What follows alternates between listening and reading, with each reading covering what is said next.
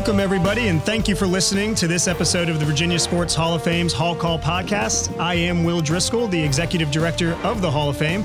And here on Hall Call, we like to highlight the interesting individuals and stories that make sports in Virginia uh, so special and unique. And today's episode is actually going to be a, a little bit different. It's kind of going to be off the beaten path, if you will.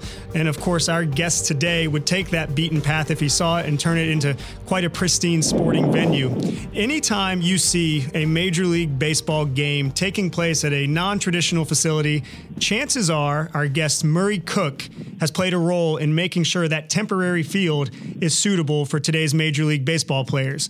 Cook is a native of Salem, Virginia, and he currently serves as the president of Brightview Sports Turf Division and Major League Baseball's field coordinator and aficionado on making baseball fields appear where you wouldn't normally find them. His most recent work was actually turning the Olympic Stadium in London into a baseball field suitable for the greatest rivalry in the sport when the Red Sox and Yankees played a two game series in the British capital back in June. Murray, thanks so much for joining us on the Hall Call podcast. Hi, well, great. Uh, appreciate being on the call and thanks for the intro. Not a problem. Now, you obviously wouldn't do this job, as many people in sports, they, they wouldn't do these jobs unless they had a love of the sport, and in, in this particular case, baseball. How did you get your start in baseball? Well, I uh, grew growing up in uh, Salem, Virginia, which is my home. Still live there, uh, in the Roanoke Valley area. We I grew up beside a uh, minor league ballpark there, where the Salem Pirates played back in the '70s, and and uh, and I used to work at the ballpark, and I just enjoyed working at the field there as a, as, a youngster, a teenager, and one thing led to another. Uh, from ball boy to bat boy to clubhouse guy to then field guy, and and uh, got my uh, uh, sowed my my uh, my seeds there in the industry, and uh, you know the rest is kind of history, I guess. From there, I went on to college and and was going to be a teacher and uh, study archaeology. I'm like, you know, I really like this baseball thing, so uh, here we are. Now, I, I read an article uh, with an interview that was done with you. And is it true that your actual first foray into baseball was getting balls that were hit from the stadium in Salem into a neighbor's yard and selling them back to the team? That's exactly that's exactly right. Yeah, it was uh, the home run balls. At that point, we got uh, twenty five cents a ball, and during batting practice, we all the kids get back there and grab them, and uh, and the uh, general manager that time, uh, Pat Mooney, who uh, was uh, and Dan Kinder, who came in there in '74 Pirates. That's uh, that. Uh, ironically, the '74 Pirates had a lot of the guys on the '79 team uh, that won the World Series. Uh, I was out there shagging balls, bringing them in to and selling them. He says, "Wait a minute, I'm paying you more than I pay our ball boys inside the the ballpark to get balls." So he said, "I'm going to bring you inside." And, pay you three bucks a game and uh, give you a coke and a hot dog. What do you think? And I said, oh, that sounds good. So I got the chance to work. Uh, we call it the hill behind the the uh, seating structure right next to the press box. So I sat there with uh, Brian Hoffman and Doug Dowdy and Bob Teitelbaum and all those guys that that worked the press box and brought them their food and shag balls and it was those are fun times. Quite a quite an interesting lineage of uh I know it's low it's A ball, but quite an interesting lineage of players and teams that have come through Salem with you just mentioned a lot of the Pirates who won the 79 World Series. I know now the team is affiliated with the Red Sox and they've obviously had quite a bit of success. It's it's actually kind of neat to see that from a, a small place like Salem, Virginia, where a lot of these top players are coming from. That's so true. I mean that that year the Candelaria, Nicosia, uh, we had uh, Eddie Whitson come through. We had uh, uh, Rick Langford, uh, you know, Dave Parker came through those years, and and Rennie Stennett. I mean, again, uh, they just had a their their their 40th year uh, game up in Pittsburgh, and and uh, before the game they brought out all the guys that, that played in that year. I'm like, wait, wait a minute, I remember those guys when they were minor league players. So it was it was interesting. Plenty of guys to keep you busy shagging those home run balls. But let, us pivot for a second and uh, let's actually talk about the London series. Now, the stadium that the Red Sox and Yankees played in is actually the former Olympic Stadium from the 2012 Olympics. Now it's actually home to the English Premier League's West Ham United Soccer Club. So this is not a baseball stadium at all. And what makes matters even kind of more complicating is that West Ham's season didn't end until I think early to mid May, and the Red Sox Yankees were playing at the end of June. Uh, talk about the process of converting the stadium to make it baseball ready. Well, you know, first we had to find a venue somewhere in, in, in the UK and Europe, and we were shopping for a while to to find places. And you know, your typical soccer field layouts, they just don't fit the dimensions of a regulation baseball field. So when you look at venues that also were previous, you know, uh, Olympic sites that had track and fields around it, it add, adds more more width to to the uh, playing surface. So uh, initially finding a place that could even sustain a baseball field uh, to to the best of its abilities was was the goal. And uh, we started looking back after the after the Olympics uh, in 2012. And at that time, they really hadn't signed a deal up with West Ham to become that to be their their home. And then we got closer and looked at other places. Looked at the Oval, which is a cricket pitch there in London, where we played you know, back in '93, I actually played a game there that flipped that field for an exhibition game, and uh, you know, it it uh, it was difficult finding that right place to play, uh, but we we settled in on the Olympic Stadium. The West Ham team came in; they made some improvements to the venue back in 2017 and uh, 2016, and then and from there we were able to to move forward in more details of how we're going to make this thing happen. Of course, the schedules of teams and of, of their season, and you know it's also a business there that the that the Olympic Stadium runs. So they also have a concert season. So trying to find that window of opportunity as as large as we could uh, became the, the next big challenge, and and that led to us um, having to figure out how to build this, flip this uh, uh, soccer pitch into a baseball field in a very short window of time which was uh, about 21 days, uh, and then the two days for the for the games, and then we had to bump it all out in five. So a total of 29 days is what we had to to do the whole thing. So your crew, and I guess you probably worked with some crews that, that are specific to the stadium and, and the culture over there, but you guys had, in essence, less than a month to completely convert a stadium from one sport to another.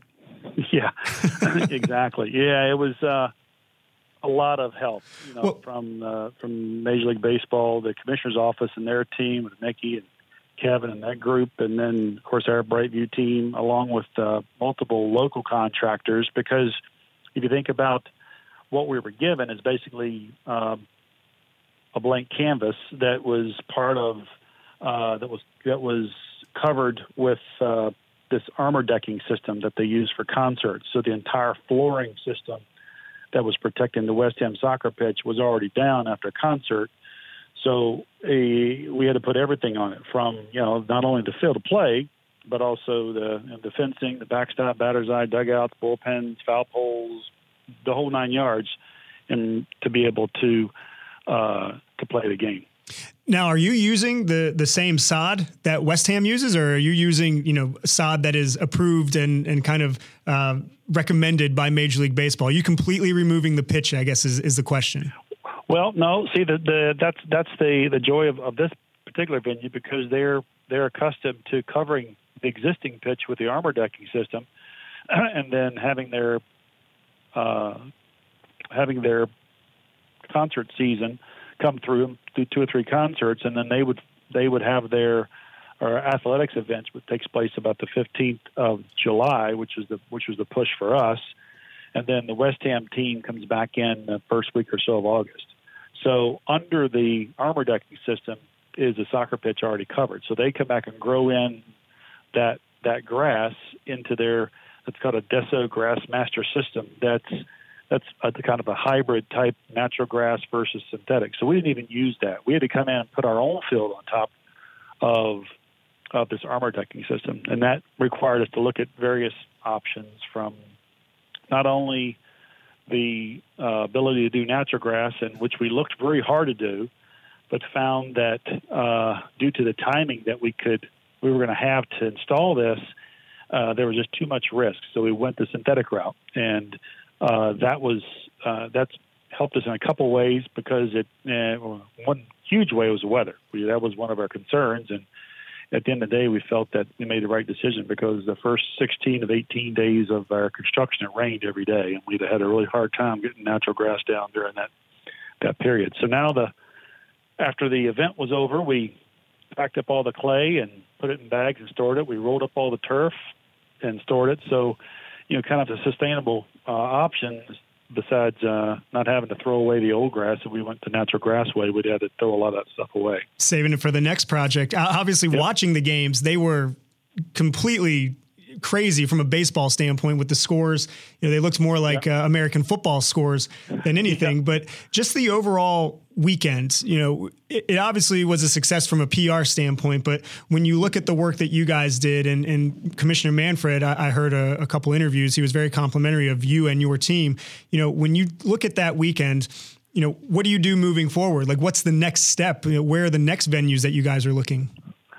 Well, obviously, you know, that commissioner's office sets those calendars and looks at you know places to play, and they're committed to growing the game, you know, worldwide. And you know, we've we've we've played in Japan, we've played in Mexico regular season games, we've played, you know, with World Baseball Classic, you know, developing and and continuing to to to get a lot of a lot of interest and and letting players play for their home countries uh, you know, looking for other places to play is, is is is very prominent. I know the commission mentioned in a couple of interviews that you know they definitely want to play more in in uh, in Europe.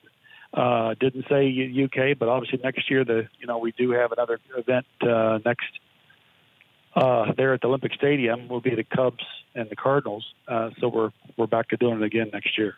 So looking at you know the London series, obviously you, you mentioned that the the the process to kind of highlighting and finding the right stadium took goes on for some time. So research is done, and then there's research being done on the research.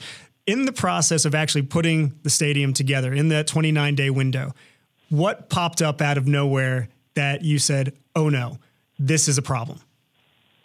You know, we uh, again we had such a great group of people that that really worked through all the details, and we uh, nothing of, of, of major issue. We knew that you know it wasn't going to be perfect. Obviously, you know with the dimensions, you know where where we're given the the venue could only go 385. Yeah, you know, we could only uh, we could get 330 down the lines, which is which is in the, in the rule book. You know the average. You know when we looked at the total square footage of the of the field between the foul lines, it's 104,000 square feet. Well, you know your your average major league field between the foul lines is 108,000. So technically the, the the field wasn't much smaller than your you know your other fields, but I think but the, the joy of of baseball, I think it all it is across you know every baseball field is different, it makes it unique and exciting from the pesky pole at Fenway, you know to to you know the, the short right field uh, area in in Yankee Stadium to you know used to have the, the hill and, and down in uh, and at the Astros. That's right, where the flagpole was right there in the middle, right? Right. I mean, everyone, you know, they always have these, you know, unique things that you know call it their home. So, you know, it's not that much different from from uh, the other ballparks that that we play in around around the country. I mean, you look at the the Rockies field, which you know they're 350 down the lines. You know, but of course they're a mile up, so they're they're kind of taking that into into effect. Of course, in the foul territory, you know, we had a big foul territory there. It wasn't much larger than Oakland. I think Oakland Michael Chavis is still chasing down foul balls in that foul territory. it was a big one, but we're going to. We've got some ideas to tweak that next year a little bit, maybe shorten that up some, and and and and do a couple of things. But you know, uniquely, you know, when, when you're looking at a venue like this that isn't designed for baseball, you, you you're, it's all about safety. So we're wanting to make sure one is you know the fans are safe and they're in the seats and and and they're protected, which we had probably the largest batter's eye in, in, in baseball, being 400 feet long and 60 feet high behind home plate, protecting fans. And so we had, um, you know, quite a few things that we had to protect, including light structures, because they were lower in this venue, and foul balls would go up and hit them and break. And so we had to cover all the light fixtures with with uh, with some type of fabric. And we looked at fabric, and the engineer said, "No, can't use fabric because they're afraid they might get you know catch on fire. So what can we use? And one of the guys came in and said, "How about chicken wire?" So then, so we did the chicken wire thing. So we covered all the all those light panels.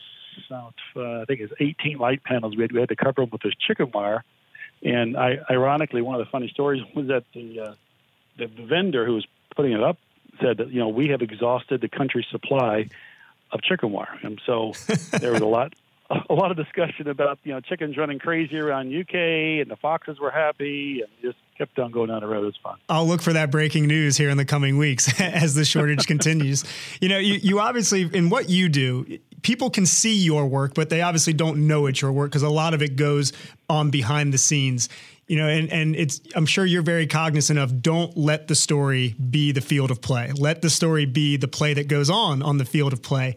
Um, and, right. and we see we see that happen sometimes. We just saw it with uh, All Pro wide receiver AJ Green at the field in Dayton uh, for training camp.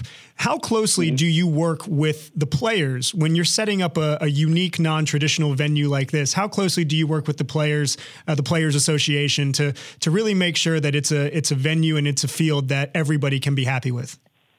Uh, we it's, we're we're hand in hand. It's it's uh, you know, they they have uh, a gentleman that works with them, Phil Bradley, who's you know, you know, former major league player who who represents that part of, of their business, who was who has been with us since day one and developing this this facility. So, ensuring that we have a player's aspect of, of how things look and how things should play from from the field of play to the dugouts, the backstops, you know, to even to into the locker room areas because that all that had to be built too. Because you think about a a soccer team, they only had 12, 14 players. You go in the locker rooms, they've got maybe 18 lockers. Well, that's not big enough for a major league team that has, you know, 26 guys plus coaches plus trainers plus equipment managers plus everything else. So we had to build entire locker rooms in addition to this, you know, underneath the seating bowl. So all that was was uh, was monitored and, and reviewed by the Player Association, their representatives, as well as the Commissioner's Office. Now, your work has has led to numerous industry achievements for you personally. Sports Turf Man of the Year in 1991, and accolades for the venues that you have worked on. One of those was actually the field that was built at Fort Bragg, kind of out of thin air in North Carolina for a 2016 game between the Miami Marlins and the Atlanta Braves. You've gone to where stadiums exist and converted them. Talk about the process of creating one from scratch you know that's probably one of the one of the funner jobs that we've we've had an opportunity to work with in, in Fort Bragg and doing something for for our military uh, and the, the event. Oh, just overall, just just uh, still sends chills down my spine about how how awesome it was to be able to to, to develop something on on the grounds of of the Fort Bragg uh, military installation there, and and you know it was a it was an abandoned golf course, and uh, in this particular instance, it, it was a it was that's all it was. So we went in and did a, a total strip of what they had and built the field, the seating structures, the fencing, it, the nine the whole nine yards in 120 days, and and and in doing so, uh, you know the players were of course that was a Marlins uh, Braves event.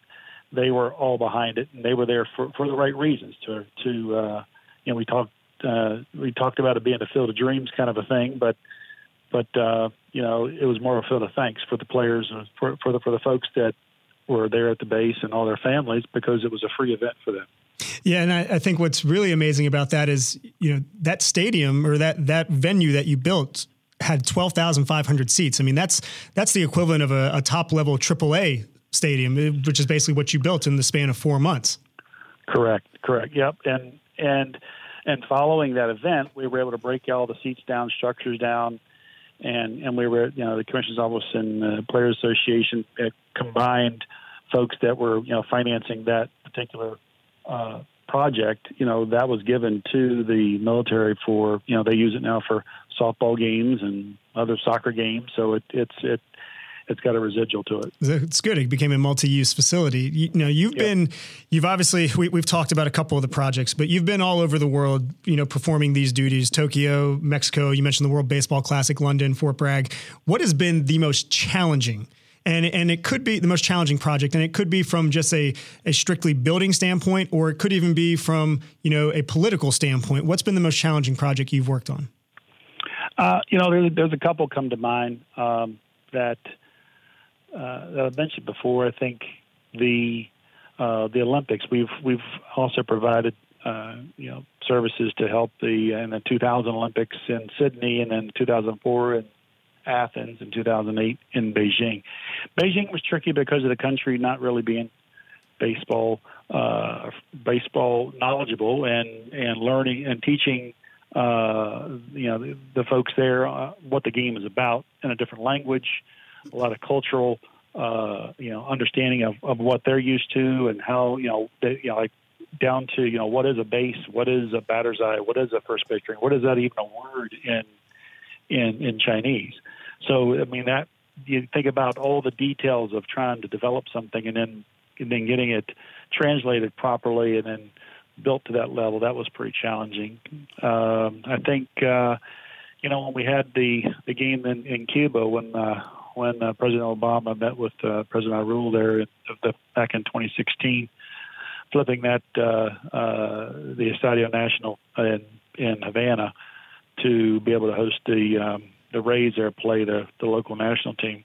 That has challenges because we it came about pretty quickly, so we didn't have a lot of time to do a lot of things. We were looking at having to fly grass down and fly materials, and just uh, you know a, a very challenging project. But yeah, there's been a few, but again, they all have their have their uh, their stressful moments, and they all have their, their their glory moments too. But at the end of the day, it's as you said earlier, Will. It's about you know it, it, it's not really about the construction of what it is. It's about at the end of the day making sure the the players have something that they can compete on safely and and uh, and for the fans enjoy it. We'll, we'll go ahead and finish on this. I mean, we've we've talked about baseball games at football stadiums, soccer stadiums, cricket grounds, and, and even abandoned golf courses. Apparently, what is the next non-traditional venue uh, that you see uh, in the pipeline where a baseball game could take place? Well, I think you know we've we've been practicing this uh, ballpark in a box concept here for some time now. We call it, and you know we actually did the one in 2014, I think it was in Sydney, where we took the uh, the the cricket pitch there at uh, the Sydney Cricket Grounds and turned it into to a a baseball field for the uh, Diamondbacks and the Dodgers opener. And uh, from there, we've learned each place and the challenges of each. So, you know, to be able to go anywhere that has a a large enough area and develop a a baseball field is becoming well. Yeah, we can do that because we've we did it here, here, here, and here. So, you know, as far as the, the limits, you know, I, I think it's it's really open to where you know the commissioner and and uh, and the player association wants to wants to take the game next. Well, Murray, that that is uh, that's wonderful, and we know that the game will continue to grow. And obviously, wherever it grows, your fingerprints are going to be on that stadium. And we uh, we appreciate the work you do, and and we're happy to know that there's a connection to Virginia anytime baseball is going on somewhere in the world. So, uh, Murray, thanks so much for joining us today. No, I enjoyed it, appreciate it, and uh, hope that uh, you have a good rest of your week, and look forward to to uh, you know, seeing more baseball this year. It's it, it's going to be an exciting baseball season for sure. It is. It's been a wonderful season so far, and you know, we're we're t- today we're talking at the trade deadline, so I'm sure that there will be some different looking teams uh, here in the coming days. Right. But uh, well, that's going to do it for this edition of the Hall Call podcast. I'd like to thank our guest Murray Cook for joining us. Uh, be sure to look for his work next time you're watching a professional baseball game, either domestically or overseas. As always, if you like what you heard, please like and follow the Hall Call podcast on SoundCloud. You can also find the most recent episodes on our website, www.vasportshof.com, and on our social media platforms, Facebook, Twitter, and Instagram, all with the handle at VA Sports HOF. I'd like to thank ESPN Radio 94.1 WVSP FM for their support, as well as Thomas Simmons, our executive producer. Until next time, I am Will Driscoll, and this has been the Hall Call Podcast.